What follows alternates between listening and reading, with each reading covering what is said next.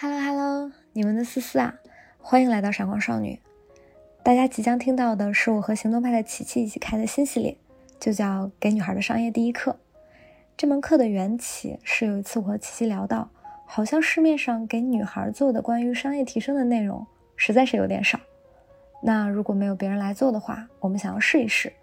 因为今年也是我们俩分别创业的第7年，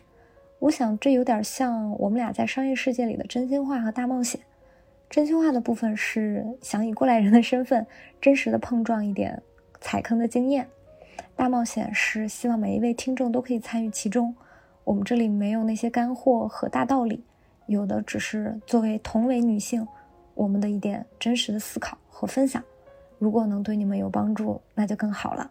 接下来这个系列会以每周1期的进度跟大家见面，希望你们可以在留言区跟我们分享一些你们听完的感受。下面正式开始。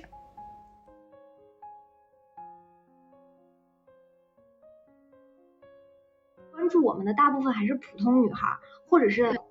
年轻女孩，我们很想做一个哪怕是我们自己的妹妹刚刚步入社会之后她也能听懂的东西啊，对，就抱着这样的心去给大家做了这个给女孩的商业第一课的这个系列。今天也就是我们的第1期的尝试，先给大家做个自我介绍怎么样？各位小伙伴大家好，我叫行动派琪琪，是行动派的创始人，然后从媒体行业进入到自媒体行业，然后再进入到互联网教育行业啊，现在已经创业有6-7年的时间了。所以在创业这条路上呢，觉得既痛苦但是也收获到了很多的快乐。我也一直是觉得女生做商业是一件很有快感而且非常有利于社会的事情，所以也很希望借这次的连麦跟思思在这方面有更多的启发和更多的碰撞，能够给到很多的女孩们。你理解的商业是什么？我其实觉得有好多小伙伴觉得做商业这件事情好像不太好呀，或者觉得想到的时候都会有一些上个时代的画面，比如说喝酒呀、应酬呀，或者有一些什么尔虞我诈呀等等的。但实际上我觉得我们这个时代的商业已经变得越来越好了，就商业环境越来越好了，就是你是一个很好的人反而会得到大家的认可，因为信息变得越来越透明。我刚才在这边准备的时候随手翻了一本书啊，叫李诞的脱口秀工作手册，感觉跟我今天晚上想讲的内容很像啊。为什么？因为他第一章其实在讲脱口秀这个工作的本质是什么？商业的本质是什么？商业的本质是交易，我们在用自己的时间和才能，通过一家公司与市场交换金钱。那我挺好奇的，琪琪，你觉得为什么女孩过去没有商业思维，或者是大家没有商业的意识，比较薄弱？你觉得困难点在哪里？我自己感觉还是过去的时代没有给女性这么多的机会，就是好像创业这件事情好像在大家的眼里面就是男性的天下吧，女性以前没有那么多的机会说我可以这么快的去完成一个商业的闭环。但我觉得未来会不一样，因为是一个内容为王的时代嘛，所以其实你会发现女人更有内容，而且她更细腻，更会去抓取这些内容，然后这些内容呢又可以变成信任，信任又可以变成货币啊，然后这就是一个非常好的商业循环。你看我们的意见领袖真的看过去好多都是女生，我真的觉得这是一个真的是对于女性来讲是一个百花齐放的那个阶段。而且我觉得这个阶段的大家的经济压力其实也是前所未有的大，就是虽然我们的生活条件更好了，但是一定是夫妻双方一起承担的整个家庭，以前都是可以交给男方，但现在比较难一点了。所以我是觉得女性等于整个社会好像都在推着女性去发挥一下自己的商业天赋啊。我回顾我自己啊，我在商业上可能遇到的几个问题，或者是在商业思维上遇到的问题。第一个就是我觉得大部分女孩在过去是被教育成你要是一个陪衬，你要是配角你要去帮助别人，你要去衬托别人，你不能争不能抢。你会慢慢发现自媒体很好的一点就是它把人推到了台前，你不得不去看见你自己，你不得不把自己推出来，你就是有一个从配角到主角的过程。而商业在奖励那些愿意站到台前的人，它是一种变相的鼓励，它让我们也愿意站在镜头前面去跟大家讲我们自己的想法和表达。对，所以我是觉得如果今天有年轻女孩在听我们的这个直播的话，能够给大家贡献的第一个就是不要害怕成为主角。不要害怕自己拥有商业的思维和商业的意识。你可能过去也被大家经常问到，说哎呀，琪琪你的商业模式是啥？琪琪你是怎么变成今天的你的？我很想也很好奇的啊，就是在不懂商业之前的琪琪是什么样子的？就是我不懂商业之前的我呢，就大概很想做行政，因为行政是不要触碰销售呀，不需要触碰对外的世界的啊，大概是这样。然后不懂商业的我呢，就希望每年可以多增加1000块钱、2000块钱的年终奖。就我觉得一年下来能够多增加这么点钱，我就已经非常的开心了。然后不懂商业的我呢，觉得我的人生大概就是在一个2线的城市里面相夫教子。我觉得因为我周围的人都是这么过的，我反而会觉得很羡慕他们。然后大体我的生活就是那样吧，就你很多事情不敢想也不敢做啊，然后非常非常谨慎，然后人生就希望就是看到头就好了。而且我觉得我千万不要懂商业，因为以前在我的认知里面，商业就是那种厚黑呀，或者是尔虞我诈呀，就是我觉得就是一些不太正向的内容吧。就不管是透过看电视也好，有很多的阴谋，然后有很多的陷害，然后等等的，或者就是我看我周围的人的那个情况，就是觉得他们都非常油腻，大着肚子碰了酒杯，我就想哇，这些都不是我要的。这些是我以前对商业的看法。我当时看了一本能断金刚的书，然后我是好多年前看的。然后我看到那本书的时候，他说那本书讲的是说有一位美国人，然后他在学了金刚经以后，他竟然能够就是他把这本书当做他的商业圣经。结果他跟2位以色列的夫妇一起把一家公司经过10来年的发展做成了全球非常大的一家钻石公司。然后他说他所有的管理员工的理念呀，所有的经商的理念都来自于这个。我当时就很惊讶，我觉得正能量怎么能做成商业呢？但是我去看那本书的时候，我被深深的打动了。他说其实商业是这个世界上最大的慈善之一，因为做商业的人他本质是价值交换，我为你提供了价值，然后你给到我这些货币，然后支持了我公司的发展，我也支持了你的需要。他说商业本质是价值交换，同时一个优秀的商业的人士他有很好的纳税可以帮到社会，他有很多的员工，就像思思也每年也要养很多的小伙伴，那这些小伙伴都在为社会解决就业，然后每个小伙伴背后又有很多的家庭，然后你是可以帮到他们的等等吧。我当时想的就是原来做商业这件事情，你是一个好人也是可以做的，你是一个正能量的人也是可以做的。后来我就发现它成了我的一个就是一把钥匙，我所有的梦想都可以透过商业来实现。我想去哪里旅游，我的钱是从商业里面挣的，我想要去帮助什么人，帮助什么学校，我都有能力。我就感觉心态变了，视角变了以后，我发现商业这件事情简直太美妙了。我真的觉得商业就是是一个类似于哆啦 A 梦的部分，它其实能帮我们实现很多很多美好的愿望大概是这样。你刚才说你从销售开始做起，这个其实也是我今天想聊的，我们俩真的没对过这一趴啊。就是我昨天问一个朋友我说你觉得商业的本质是什么？他跟我说销售。是为什么？但是这个是大部分女孩踏不出的一步。为啥？因为大家觉得卖东西这件事情好像不是特别有台面，他会觉得销售这件事情是一个巧舌如簧的人才能干的，然后商业然后做销售这件事情是你一定要特别能说，甚至你要把这个产品说的好像天花乱坠的，然后你才能去做。然后他以为销售就是这样的生活方式，他就拒绝了这种生活方式，但是这实际上是对销售很大的误区。我可以给大家举一些例子比如说我们公司以前有个男生是一个非常腼腆的社恐，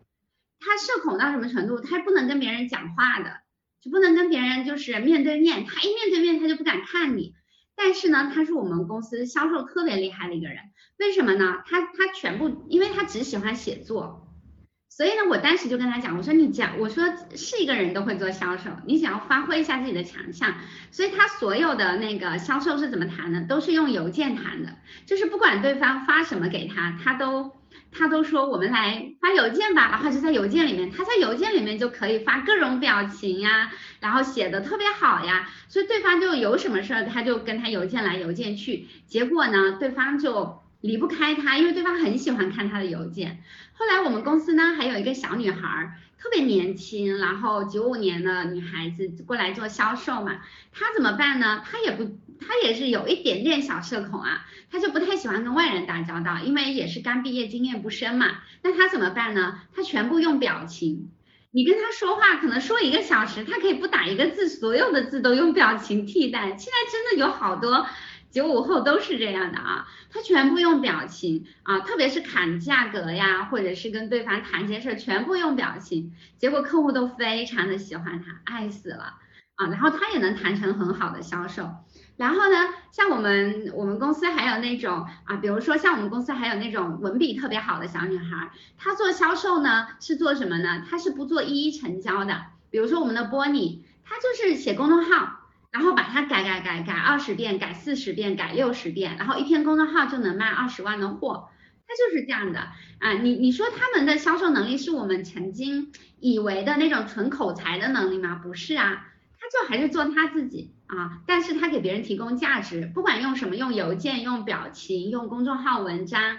等等，但是他就能够完成销售的工作。所以我觉得可以打破一下大家对销售的一些小小的那个误区吧，我觉得。我有2点补充，琪琪说的特别好，让我想到2个特别有意思的事儿。一个呢是我这2年做内容啊，碰到过很多作者。我在我的过去的印象中啊，作者是纯的写文章的，他们不应该会卖货，他们的销售能力也不应该强。直到我看到他们推荐自己的新书的时候，好会销售啊！当你真的会写文章的时候，你就绝对会销售，因为文章是什么？就是把我的观点卖给我的观众。销售是什么？把我的产品卖给我的观众。如果卖的这个行为都一样，那是文章还是产品，只要你对这个产品是有了解的、有共识的，你就可以把它卖出去。第二个呢，我说我社恐，你们也不相信，对不对？我说我有一些内向，我会发现哈，最早在我这次创业之前，其实大家都知道我是做商务的嘛，而且我的承担能力其实挺强的，特别厉害。其实赶紧分享一下，我在这个行业呢也是数得出名字的 top sales。 是的。我觉得是什么呢？第一个就是其实有一点点社恐或者是内向的人更适合做销售，因为你敏感，你能快速的捕捉到客户的那个眼神是满意还是不满意，他是想让你改个方案还是想让你换个方式。我就跟大家说一个很小的例子啊，就前2天我们有一个客户是一个美瞳的客户啊，他呢就特别想让我给他拍一个广告，我们脚本文案都已经写好了。对于开头的入场方式呢，客户说，我喜欢你们第一版提案，就是自己采访自己，觉得这种形式很新颖。我当时脑子过了一下，我说我不建议这么做，因为咱们是美瞳客户，我建议第一个场景的视觉冲击力要强，要直接切到这个位置。客户说啊，但我还是觉得自己采访自己这个形式很新颖。然后呢，我就找了一个 Shania 的样片，那个样片就是调成黑白，然后一个很有冲击力的模特的正面。我说你想象一下，这个美瞳戴在这个模特的眼睛上，是不是第一下出来就能抓住用户的注意力？然后客户想了一下说，我喜欢这个方案。真正顶级的销售是什么？我把方案优化到是你心里最想要的那个版本，我替你去考虑你销售的结果是什么样子的。你想想，你的客户有可能不是老板哦，可能是对方公司的一个职员，他可能也希望通过你的这个案例来增加自己的价值。你能不能完成他的 KPI？ 你能不能超额完成他的 KPI？ 有时候你知道我有些客户哈，拍广告真的特别有意思，他们开头都会说，思这个我希望软一点啊。那个口播呢不需要特别硬，但是实不相瞒哈，我在这个行业7年了，没见过口播不硬的，这就变成了你的经验。为什么说销售早期难，后期就不难了？后期只要你这个人哈有一定的经验和智商是 OK 的，你就知道能摸索出规律。其实这也是交易的本质啊。所以这是为什么我真心的推荐大家不要再嫌弃销售岗啊、商务岗。当你真的卖出去一本书、卖出去一个广告，你会得到那种巨大的被认可感，你会觉得啊，我有价值，我终于完成了这个利益链条中的闭环，就是我把它卖出去了。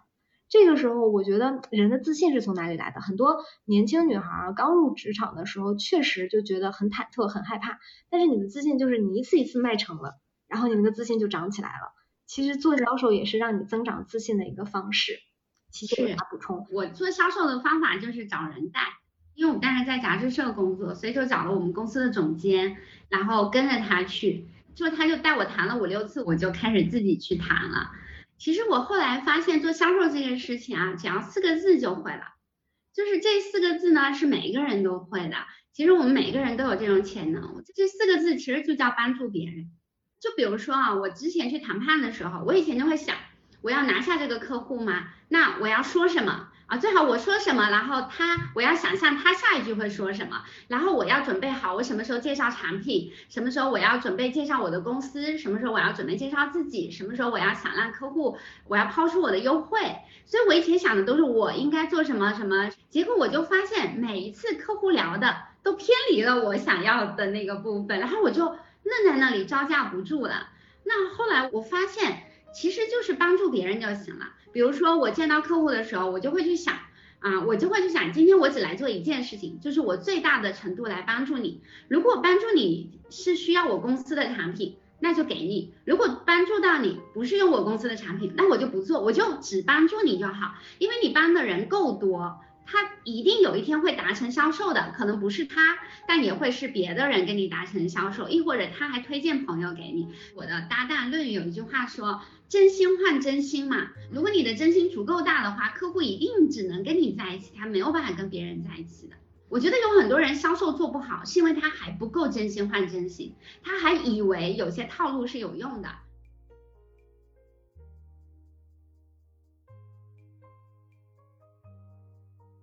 哎，刚才还有一个问题特别好啊，他说啊，大真心换小真心，投入产出比怎么算？我就特别想说啊，是不是你们没有定过价？首先你要有一个定价。4年前其实大家可以理解，我就是一个公众号的经纪人啊，我各种帮公众号定价呀，做定位呀，然后帮他找客户，然后把它卖出去，让它变现。其实我发现为什么我这个岗位能存在，因为很多的内容创作者不知道该如何正确的为自己定价，他没有价。你每天的工时值多少钱，这个是能算出来的，你用你的工资除以你的工作天数，你就知道你每一天的工时是多少钱，对不对？而且我觉得你的定价的颗粒度要细，就是你不能拍脑门定，说啊，那我就定这个价格吧。你所有拍脑门没有经过计算的价格，没有经过推敲的价格，当客户 challenge 你的时候，你没有底气，你会想，这个价格是我瞎报的，他砍价行还是不行呢？我又很想成交，那要不我让了吧。那你知道吗，当你第一次让价的时候，第二个客户也会知道的，他会说，诶，你上次跟那个谁的成交价格是这个耶。客户和客户之间离得很近的，有的时候他们私下交流的时候也会问。所以为什么你不太容易守住你的底线，你的成交反而做不好？你想，当一个人问你，琪琪，你1个小时多少钱？你说都行，都行就是不要钱的意思。对，关于定价的部分，我觉得思思说到一个超级痛点，就是大部分的人啊，他都不太擅长定价，因为他会觉得自己可能不够好，可能不值得啊，或者是觉得说会不会影响跟朋友之间的友情。就像好多人他可能做设计师的，就经常会听到周围的朋友说，哎，那你帮我设计一下啊，那你帮我那个改一改，好像一切都是理所当然的。或者我们还会有人啊这样说，哎，思思你帮我介绍谁谁谁，这好像说的就是你就应该介绍一样，但其实不是的。我们其实还是要敢于去为自己定价，就是你的时间也是宝贵的，你想给谁和不想给谁，给到什么样的人和不想给到什么样的人，你要掂量掂量。然后呢，这样的话你的朋友就会知道你的边界，否则你身边的人就会一直越界。有些人是打着友情的名义让你做一些工作的事情，那我们就要及时的叫停，因为你在心里要想说你是要为自己定价的，你要告诉别人说，如果你想让我帮你设计，我现在的价格是多少，或者我公司的价格是多少。如果你希望我帮你发一篇文章，我现在的市场价是多少。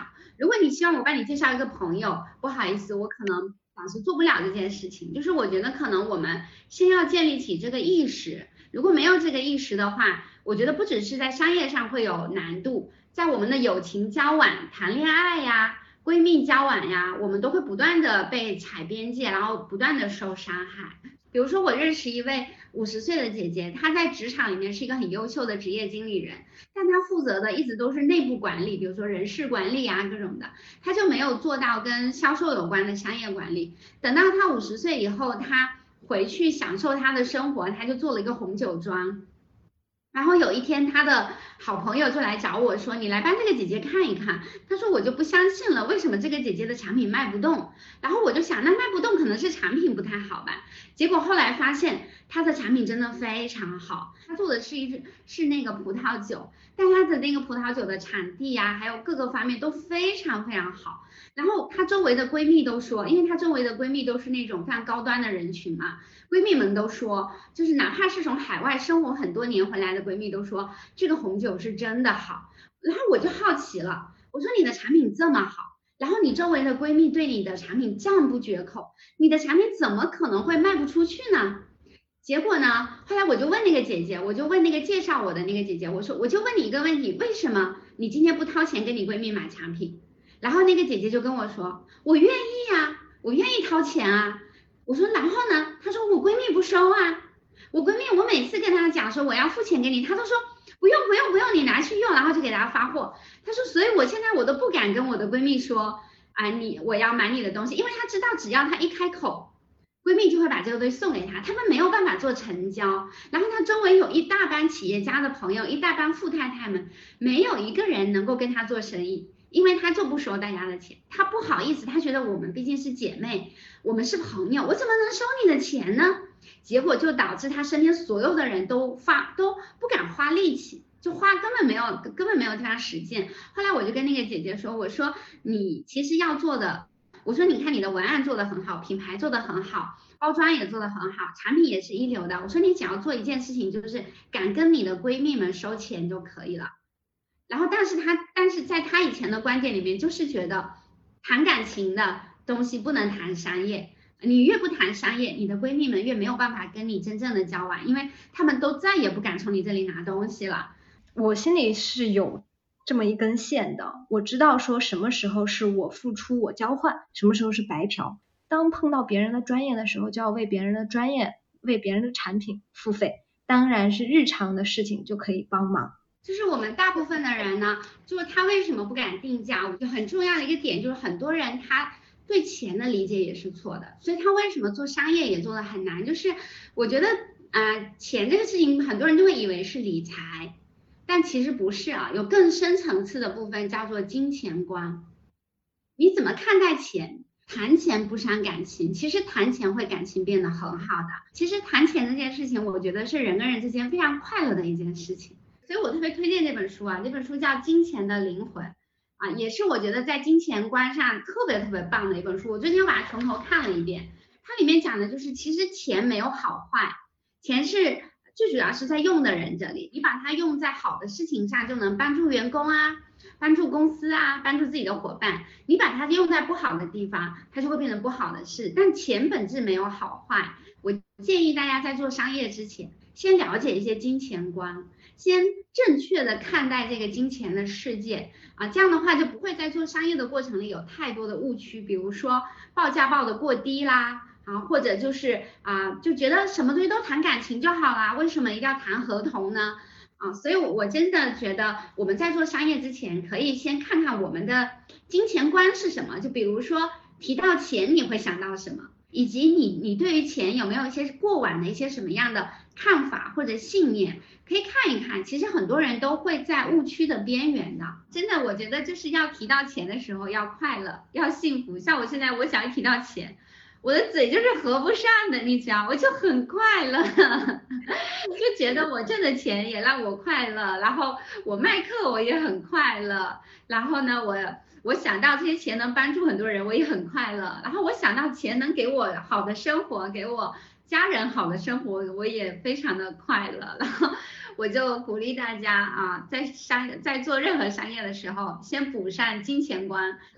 对，我换个例子大家就能听得懂了。这个世界钱也是一种关系。如果举例子啊，我遇到过很多女生，她们面对自己喜欢的男生的时候是百般抵抗，百般挑剔，就是用一种我不在乎你的方式来表达我很爱你。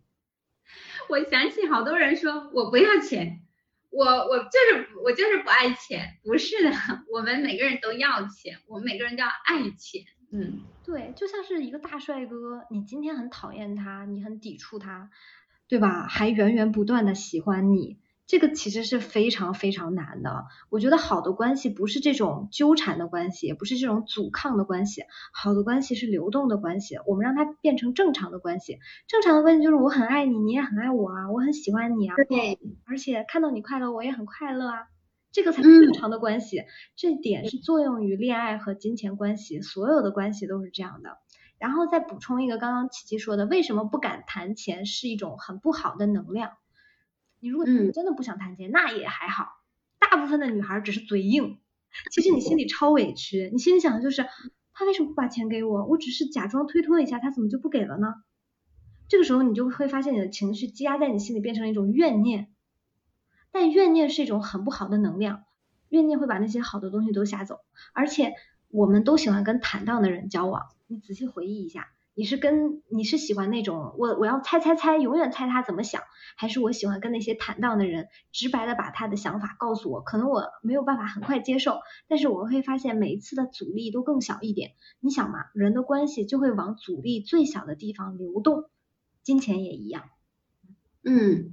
对，就我们可以爱钱，我们只要取之有道就好了。而且我们更深一层的讲，金钱也是我们精神生活的一部分，就是你用堂堂正正挣来的钱，你用帮助社会挣来的钱，你用帮助别人挣来的钱，它本身就是你精神修行的一部分啊。所以我觉得大家可以就是重新看待金钱啊，慢慢来调整自己的金钱观。嗯，哎呀，我们这个聊的越聊越小，本来想讲一些什么商业认知，商业如何重塑了你我，到现在就是，哎呀，对，但我真心觉得大家聊商业的部分的时候，它有很多的前奏，但是可能我至少我在很多其他地方很少看到大家把这个前奏讲出来。就像我刚才提到那位50岁的姐姐啊，她在职场里面已经待了20年、30年了，却几乎没有看过跟钱有关的书。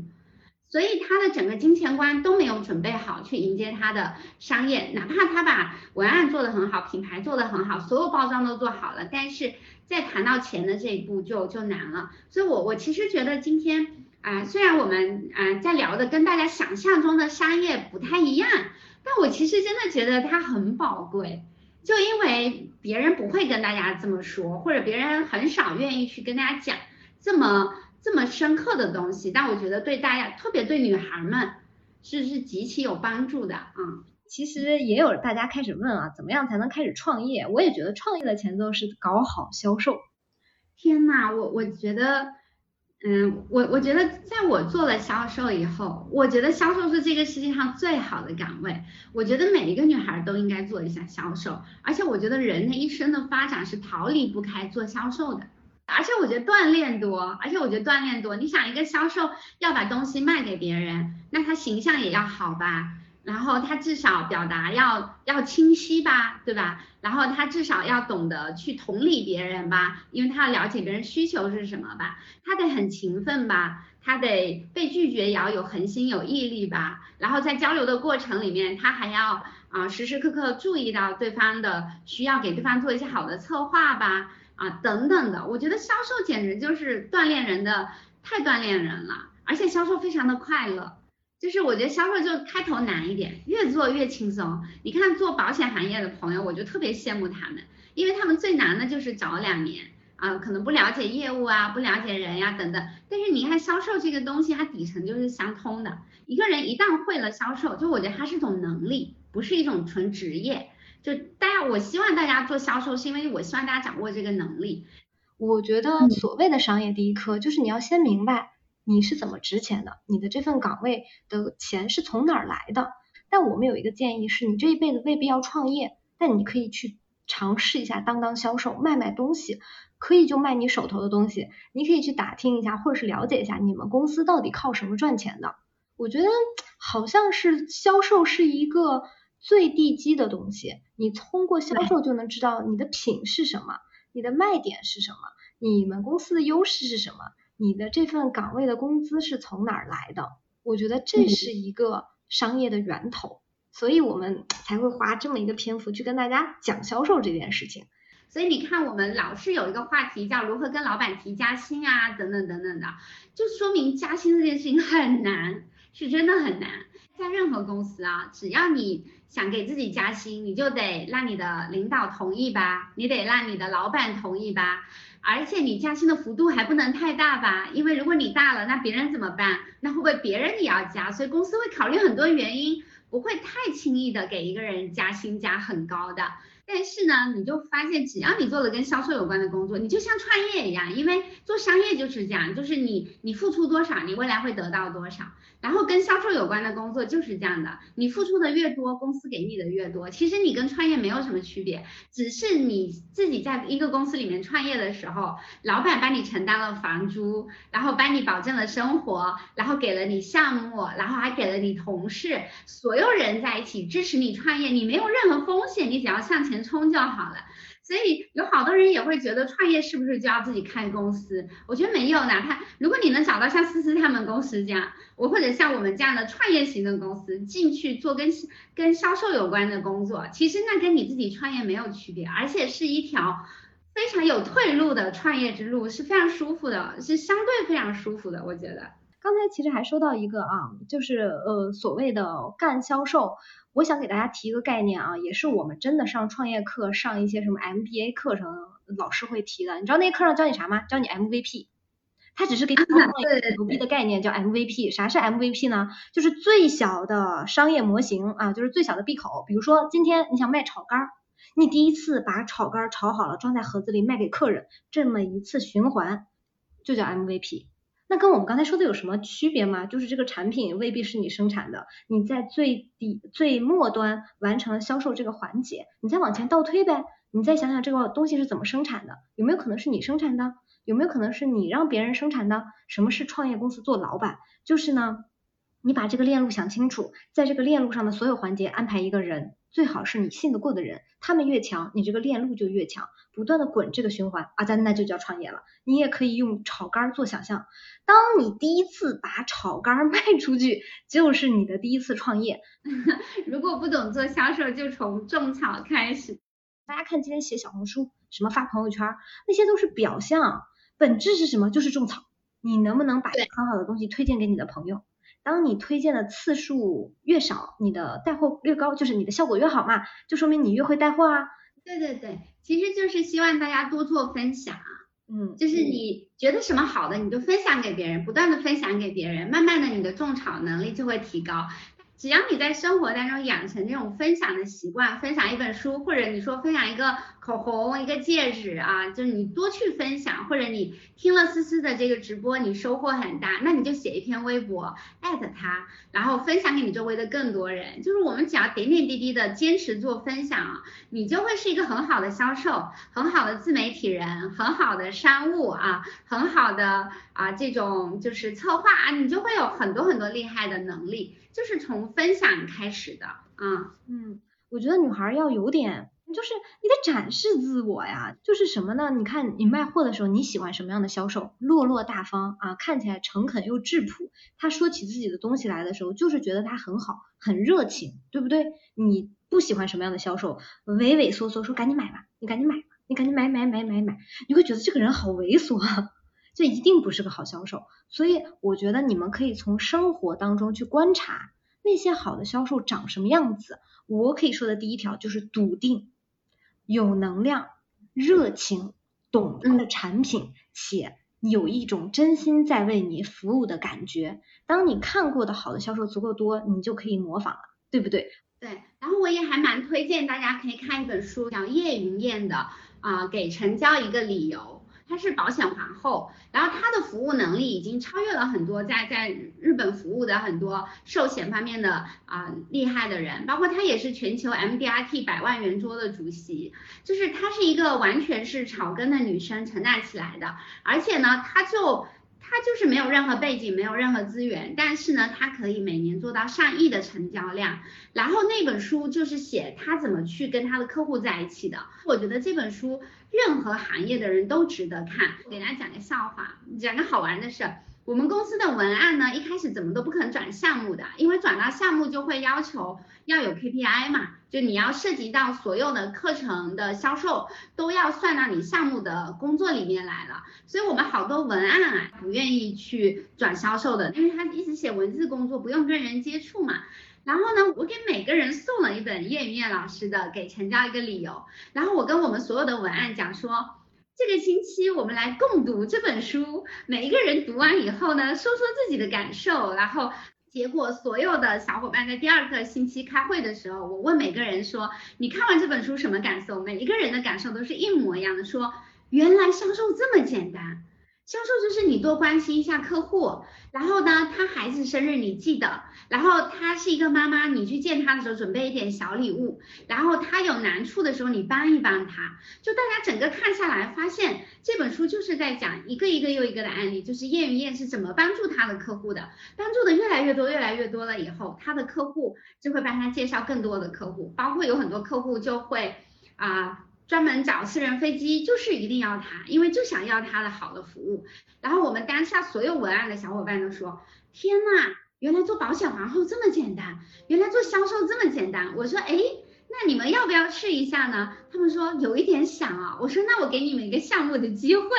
结果呢所有的小伙伴都被我带到项目里面来。那后来呢，那也因为他们先看了这本书，他们没有传统的理解那个销售，而是认为就是不断的帮别人就好了，为别人着想啊。结果项目就做得很好啊。然后有一个女孩第一年就把一门课就做了1000多万嘛，就是其实她原来就是一个小文案，但是你看她做到项目的时候就抱着这样的思维，就是做销售就是提供价值，就是去帮助别人，就是为别人着想就可以了，然后她就做得很好。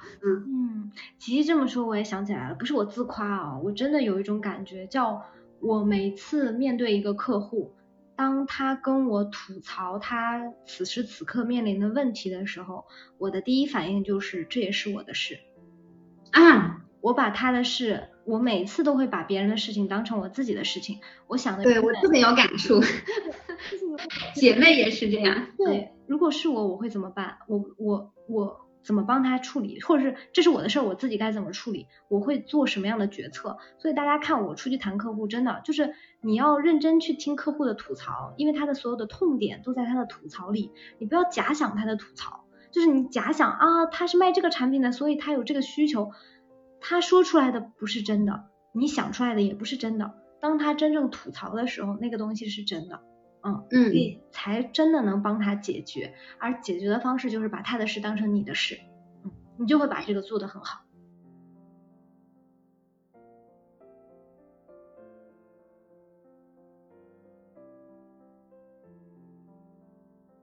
而且还有一个心态我想跟琪琪讨论一下，我今天突然想到我们在讲商业的时候，因为大部分人都会跟女孩讲感受，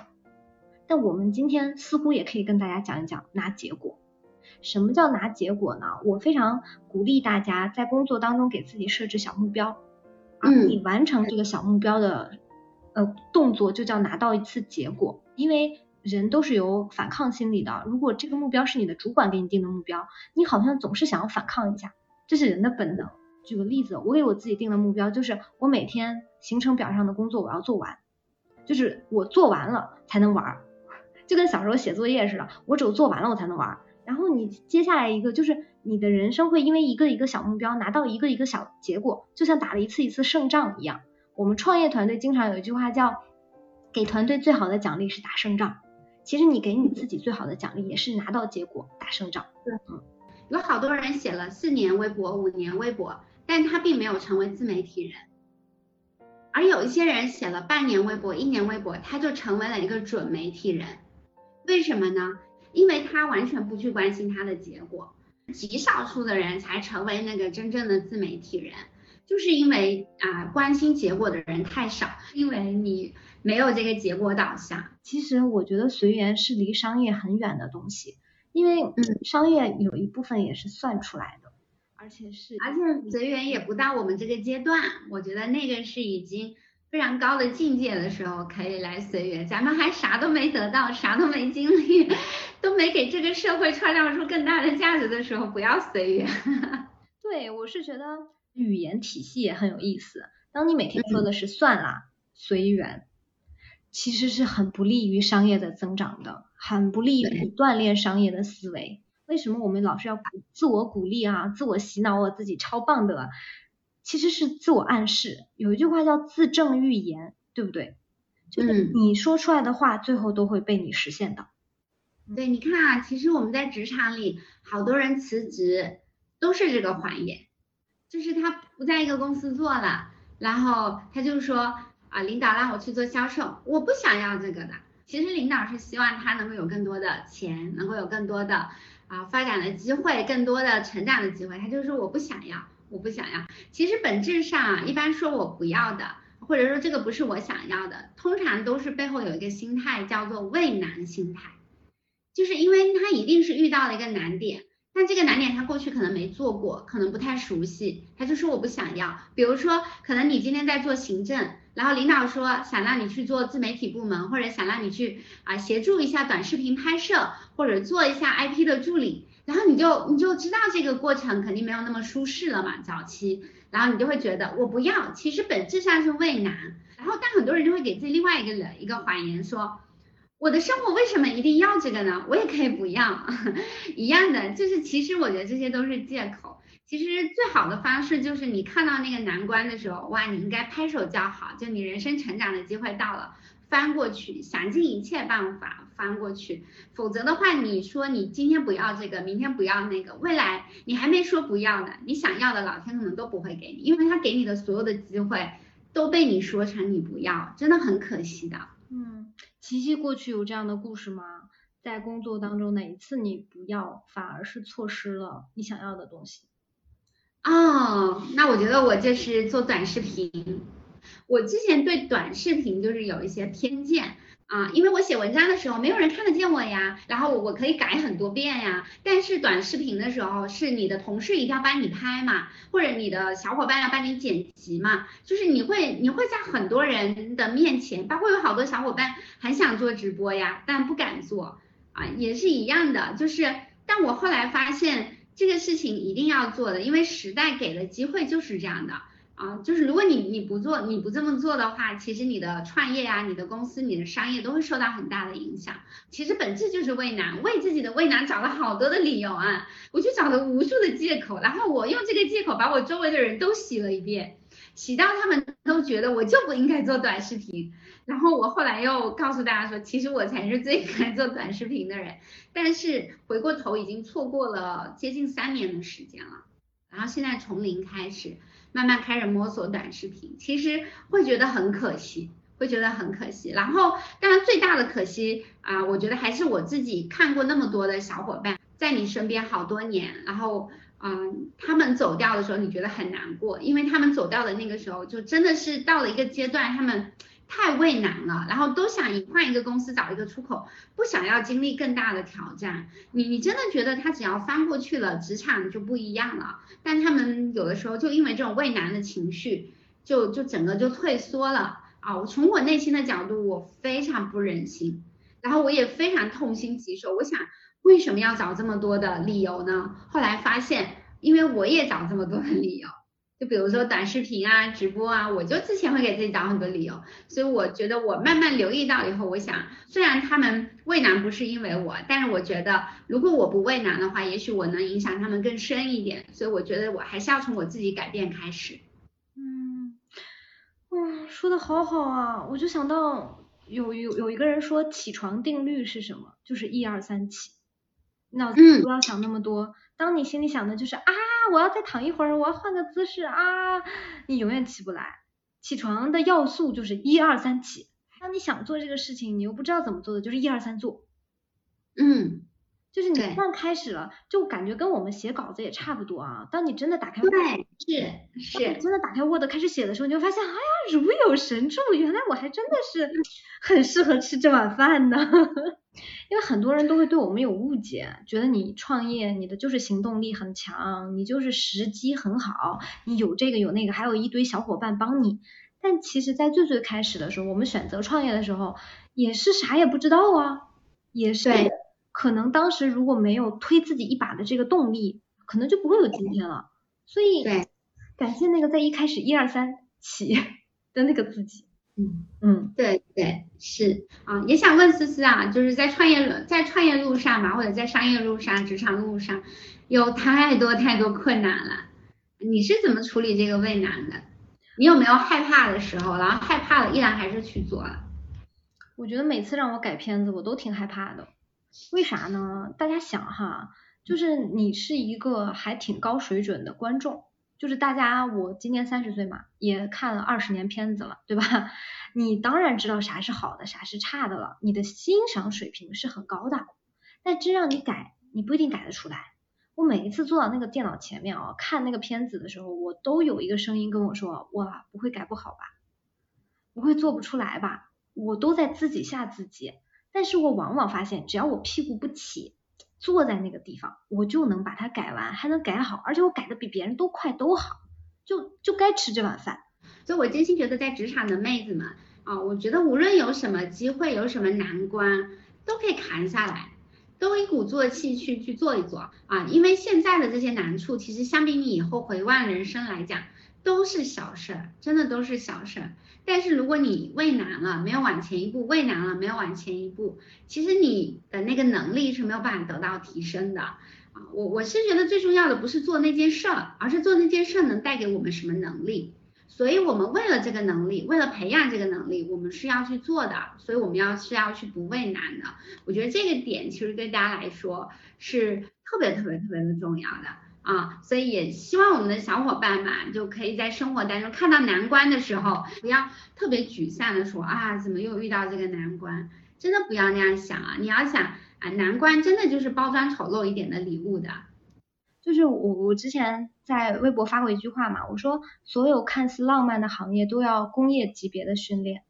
我觉得不想给大家一种感觉叫，如果你今天想要培养商业思维，你只要想一下就好了，那是在无数的时间当中得来的东西，那是由工业级别强度的练习中产生的。所以好东西是从今天开始你就可以累积啦，过去没有，但是从今天开始累积也是很棒的。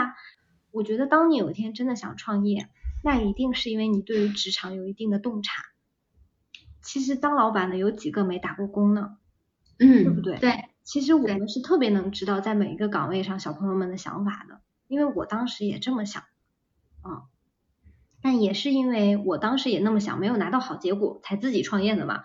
创业不是逃生窗口，不是说我们在职场上没有解决的问题，我们换到创业上就能解决了，就自由了。其实不是，有一句话叫你换游泳池是解决不了不会游泳的问题的。你只有真的在职场上解决了一个一个的问题，拿到了所谓的结果，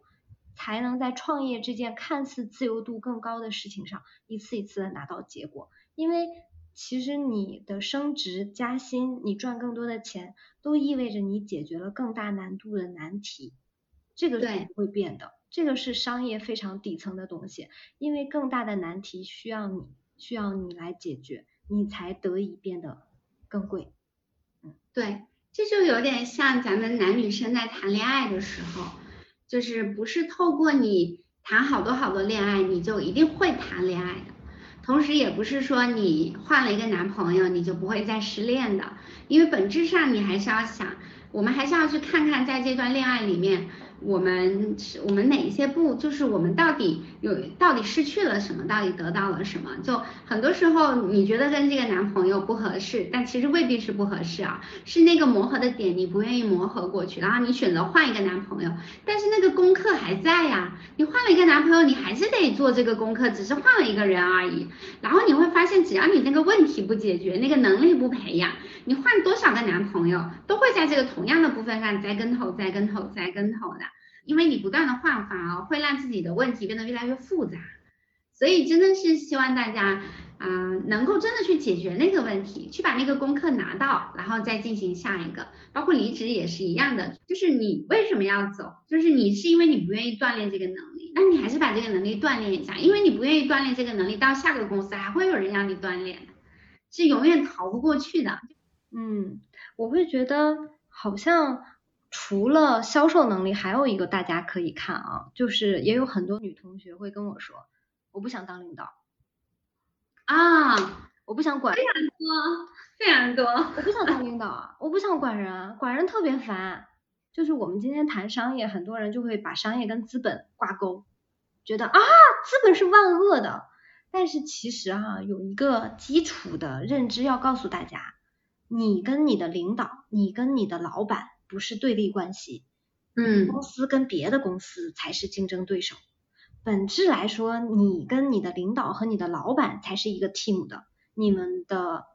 的竞争是产生于这个行业里其他的公司，其他的公司比你烂，你们就贵；其他的公司比你强，你们就便宜。对，所以其实你也可以用这个方式来去思考一下，比如当领导这件事情。大家就觉得老板很奇怪，领导很奇怪，今天让你干销售，明天让你干领导，对吧？都给你挑那些难的活儿。当领导当销售能赚钱啊，谁不想让你多赚点钱嘛，对不对？你赚更多的钱，公司才能赚更多的钱啊。其实这个世界上不存在一份100%好的工作，也不存在一个100%好的男人，至少我见识短浅，没有见过。好的那个环境是要我们自己争取的，好的条件是要我们自己创造的，只有我们知道我想要什么，那我们就可以从现在开始用商业的思维一步一步构建你想要的那个环境，你想要的那个老板，甚至你自己就可以成为老板，你想要的人，你想要的事，你想要的物，都是可以由你亲手构建的，这个感觉非常棒。就我常常在想，我进入这个行业之后到底跟别人有什么不一样，因为我其实算是最早进入了公众号这一波，并且给公众号定价的那一波人。所以我想跟大家说的是，我到这个行业第一件事情是研究，就是我收集足够多的信息量。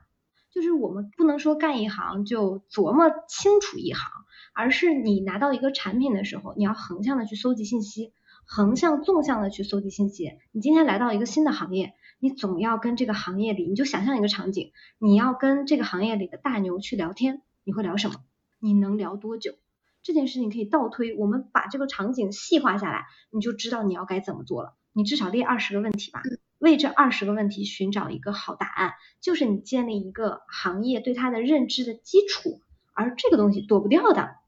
肯定躲不掉的。你今天去卖一个产品，卖杯子，这个杯子什么工艺，哪个厂子，它的定价是多少，它的颜色，它的设计，它是出自于谁，在横向的比较说，哎，为什么这个是中国风的，到纵向的比较说，为什么它是杯子不是别的。当你能够提更多好问题的时候，你就更容易找到更多的好答案。这些东西信息拼在一起，就是你的商业的认知，就是你的那个基础的信息量。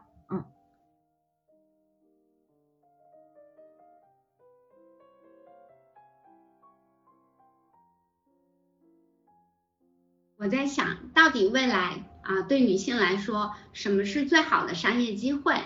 第一个点就是自媒体，就是思思在做的这件事情。我就是觉得这件事情呢，是每一个女生都可以做的。我可能会从另外一个角度来谈论这件事情。大家知道吗？在自媒体成为自媒体之前，新媒体之前，所有的媒体，你看到他们的主编90%都是男性，主编和除了时尚大刊啊。所有的杂志80%你会看到它的从业者女性很多，但是站在领导岗位上的绝壁是男的。但自媒体因为它很小，就像琪琪刚才说的，我最早起步上路就俩人，一个写内容，一个卖。如果你再辛苦一点，你一个人都可以，你一个人就能把这事儿干了。能凭智力创造的，能用自己的流量沉淀出一个品牌的，都对女性很友好。因为这个时代我不会说我很有经验，我会说我很幸运。我和琪琪今年刚好都创业第7年嘛，我们一定是赶上了时代的某一个浪潮，然后才可以把自己的价值沉淀出来。我们当然是很感谢这个时代的，但你问我此时此刻有没有机会，还是有机会的。你可能未必能做到跑到头部去，但却不代表你不可以在这件事情上为自己做积累。你不一定是100%要全职做这件事情啊，你也不一定是100%说我就要辞职创业搞自媒体，不是。很多时候人生的机会就是那你的一个起心动念，当你愿意看见你自己，把你的价值沉淀下来，当你不再想要当一个配角，你不再想当一个二把手，你想去当一把手的时候，你选择找一个地方把你的价值沉淀出来，让别人看见你，这就是你商业的开始。我举个例子吧，比如说我们看思思，其实如果你真的很带着一种自媒体的思维去观察思思的话，其实思思的第一条微博到现在的微博，你整个去观察一遍，你就会知道说一个素人啊，一个普通的女孩是如何透过写微博一步步改变自己的，成为全国的头部的。但是如果你只是把这些时间用来做刷，就如果你抱着这种刷的心态，你的自媒体思维不会因为你天天看微博而建立起来。但是如果你抱着观察的心态，抱着说我想要成为一个自媒体人的心态，就是我想要做一个自媒体人的心态，那你去刷的时候，你会发现思思每天分享的东西对你来说全部都是在教你怎么成为一个优秀的自媒体人。你如果觉得说你现在做不了很多粉丝，10年可不可以？20年可不可以？你认识诗诗10年了，诗诗成为一个千万级的意见领袖，你可不可以是1万，或者你可不可以是5000？我觉得有自媒体的积累真的很重要，因为未来的这个社交货币就是信任。人们为什么信任你，就是因为他在这些平台上能够看到你在思考什么，在想些什么。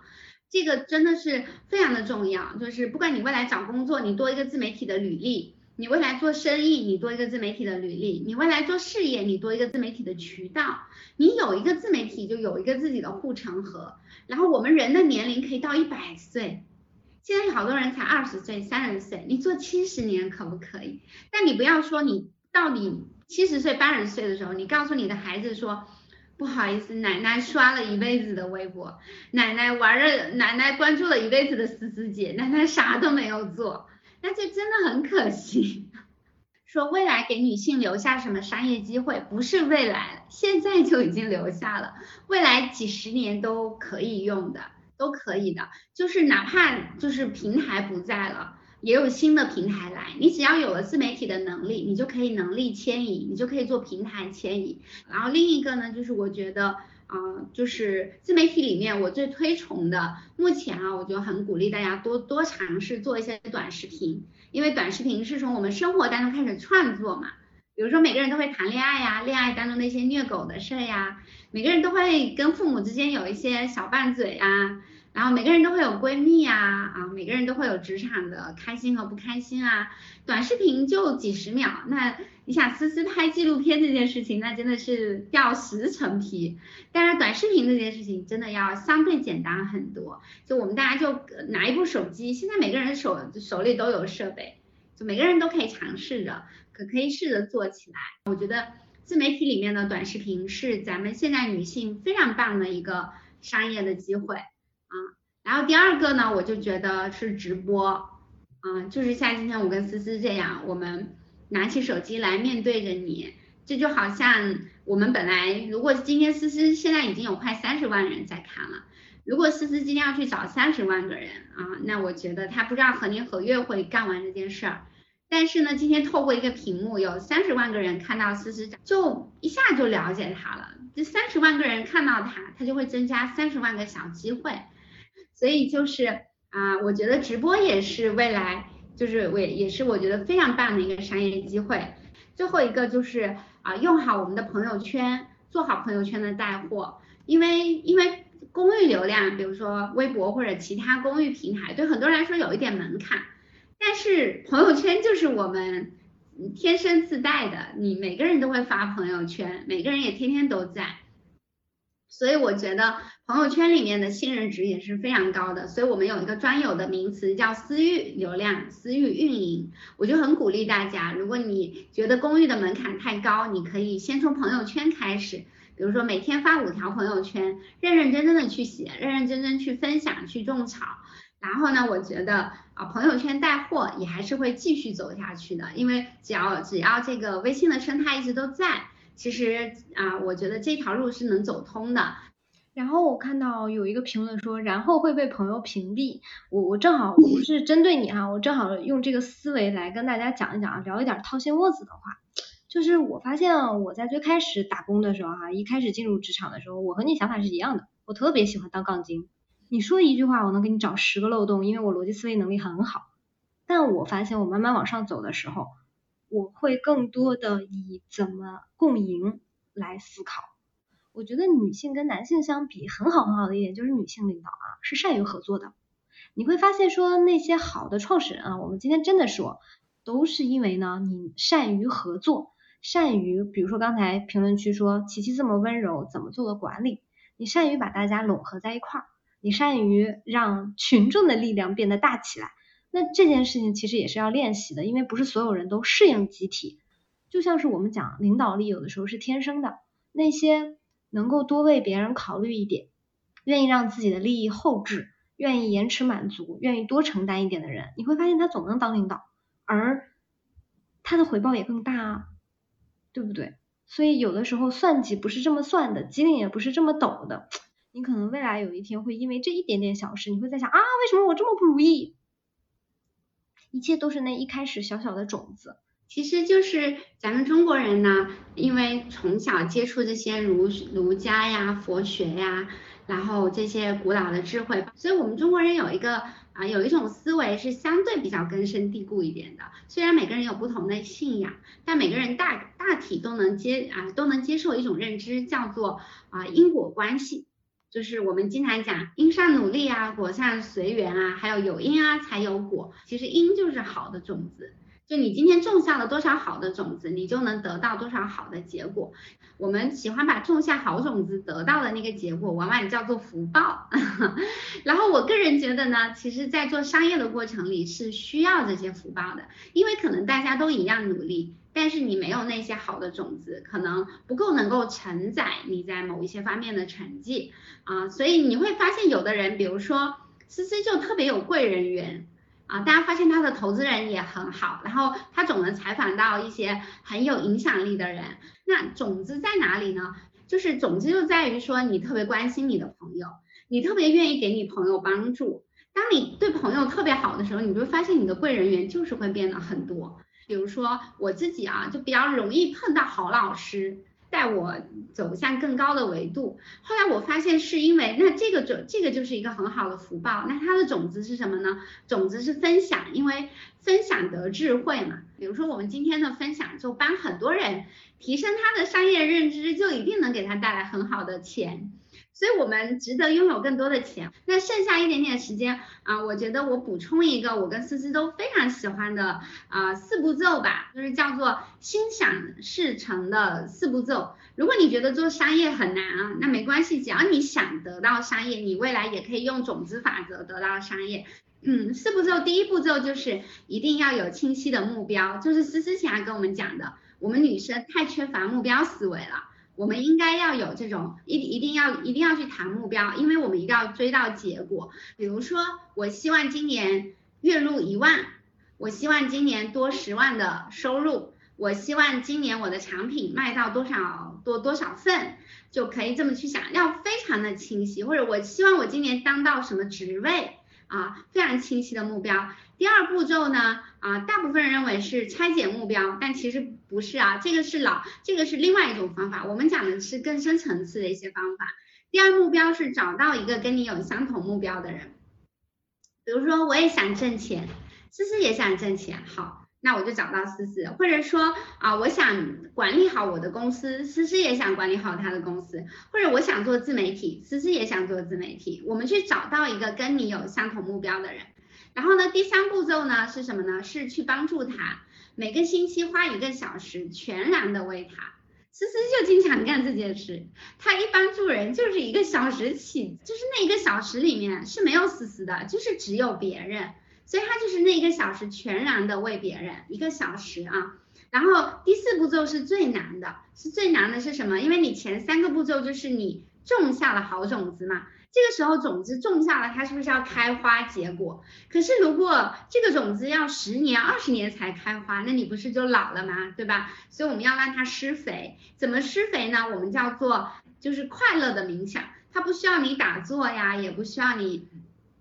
坐在那里半个多小时临危正坐，它就是你睡觉前的3分钟去回顾一下自己帮助别人的事。但这一点为什么特别难做到呢？就是因为很多人都有好人的窘境，就是觉得好人好像没有看到有好报，或者好人的好报好像没有那么多。这是为什么呢？是因为很多人没有第4步骤，很多人是不认可自己做的好事的。你跟他说哇你做了一件好事，他就会说我也没有做什么呀，哎呀我很不好意思呀，哎呀我做的也不如别人呀，哎呀你看别人能帮的更多，我只能帮一点点呀，等等等等的。这个步骤很，这个就是特别是我之前在4场500人的分享会上让全场举手，说有日行以上的人举个手，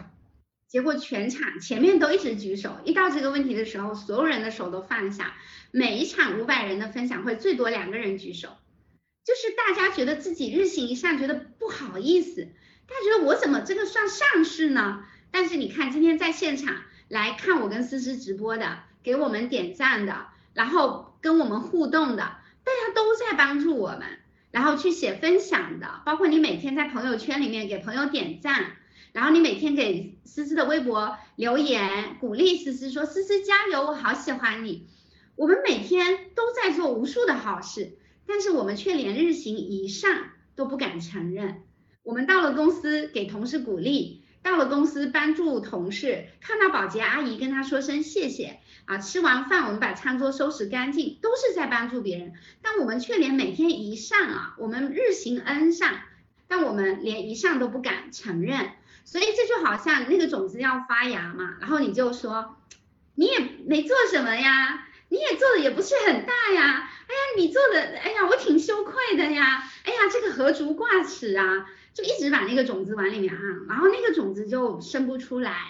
所以呢其实真的我们做的不是微不足道的小事，而且哪怕是微不足道的小事它也是好事，它也是好事。所以最难的是第4步骤，就是很多人都做不到随喜自己，他能做到随喜别人，他会说思思我替你开心，思思你变成这样我真的好高兴，但他就没有办法说是因为有我的支持，是因为我也曾经支持过你，你才变成这么好的思思的。但其实就是这样，就是每一个人一点一点的小小的支持，才让思思变得这么的棒，这么的好的所以呢就是鼓励大家吧，就是大家可以试一下我觉得验证我说的对不对呢比如做1个星期试一下，然后我觉得就会有效果。而且其实我有一个想法叫人真的只有赞同自己才会赞同别人。举个例子，如果我都不认为我做的这一点点小事是好事，那别人做这么一点点小事我也不会觉得是好事啊。人的标准是很难这样变化的，所以其实我觉得这个东西的本质就是你看见自己，认可自己，赞赏自己，而由衷的去赞赏别人，去看到别人，就是照顾好那个我们的小小的那个自我，你去看见他，你看见他的同时别人也被你看到了，这就变成了一个正向的循环，对不对？对。我们也很好奇说大家在商业里面究竟有什么问题呢？我想说的是，我和琪琪在讨论这个系列的时候，其实有一点点困惑。我们的困惑在于，我们其实很擅长告诉别人怎么创业，但是我们有的时候有点忘记了刚刚20岁的你们到底在面临什么样的苦恼。我觉得这个系列如果真的想做得好，是需要你们的，是需要你们告诉我你们在困惑什么，你们在苦恼什么。我们希望是你们真心的困惑，我们真心的解答，我们共同为这一代的女孩们做一个礼物。这个礼物叫让大家都开始拥有一点商业思维吧，让大家变得更值钱吧，让大家能够在这个商业的社会里活得更好吧。这个是我们能做到的礼物。琪琪也可以说说接下来你想讲讲什么。我们接下来会讲到商业的，比如说会讲到如何做一个好的管理者呀，如何找到好的商业项目呀，包括如何做个人品牌呀，因为好多小伙伴都很希望有自己的影响力嘛，然后如何做自媒体呀，然后再深一点可能我们会讲到公域呀、私域呀，这些应该怎么来做呀等等的。其实都是我们在商业上我们自己在用的东西，我们就想分享给大家。啊，包括商业里面还有比如说啊，你的人脉怎么来做积累啊，怎么去跟这些啊合作伙伴打交道啊，合伙人或者是合作伙伴呀来进行打交道呀，然后如何来把你的产品或者你自己把品牌做得更好，不管是你的个人品牌还是产品的品牌啊，这些都会跟大家聊到，以及在商业的过程里面有过什么坑呀，还有我们身边的女性朋友们他们的起步是怎么起步的呀，就会把这些故事来分享给大家。尽可能的，我觉得12节课能把我们掏好多出来了。对，而且我们这个系列唯一的不一样就是我们不讲那些高大上的概念啊，不讲那些公司的创业史，尽量不讲啊。如果有需要我们准备准备。今天推荐的几本书呢，也希望大家可以下单买一买。我那么跟你们说，你们不要害怕下单买了不看。我以前呢在逻辑思维工作嘛，然后我就经常问我老板，我说你看啊，咱们这个卖书的打开率只有10%，10个人买书买回家只有1个人会看，你说我们做这个事情的意义到底是啥？然后我老板就会跟我说呢，哪怕有一个人只是把书买回了家，他只看了一眼封面，这都有意义，因为他参与了这个市场的交易，他让更多做书的人可以活下去，他是用现金在为这个世界投票。所以我觉得大家也可以买到我们刚才说的那几本商业书，说不定你商业的 sense 就是在某一天随手翻开了某一本书中间的一句话触动了你们呢。我们接下来也会好好的打磨我们的内容的，希望可以和更多女孩们一起进步，一起走上这个时代，我觉得不能说是快车道吧，一个更康庄的大道。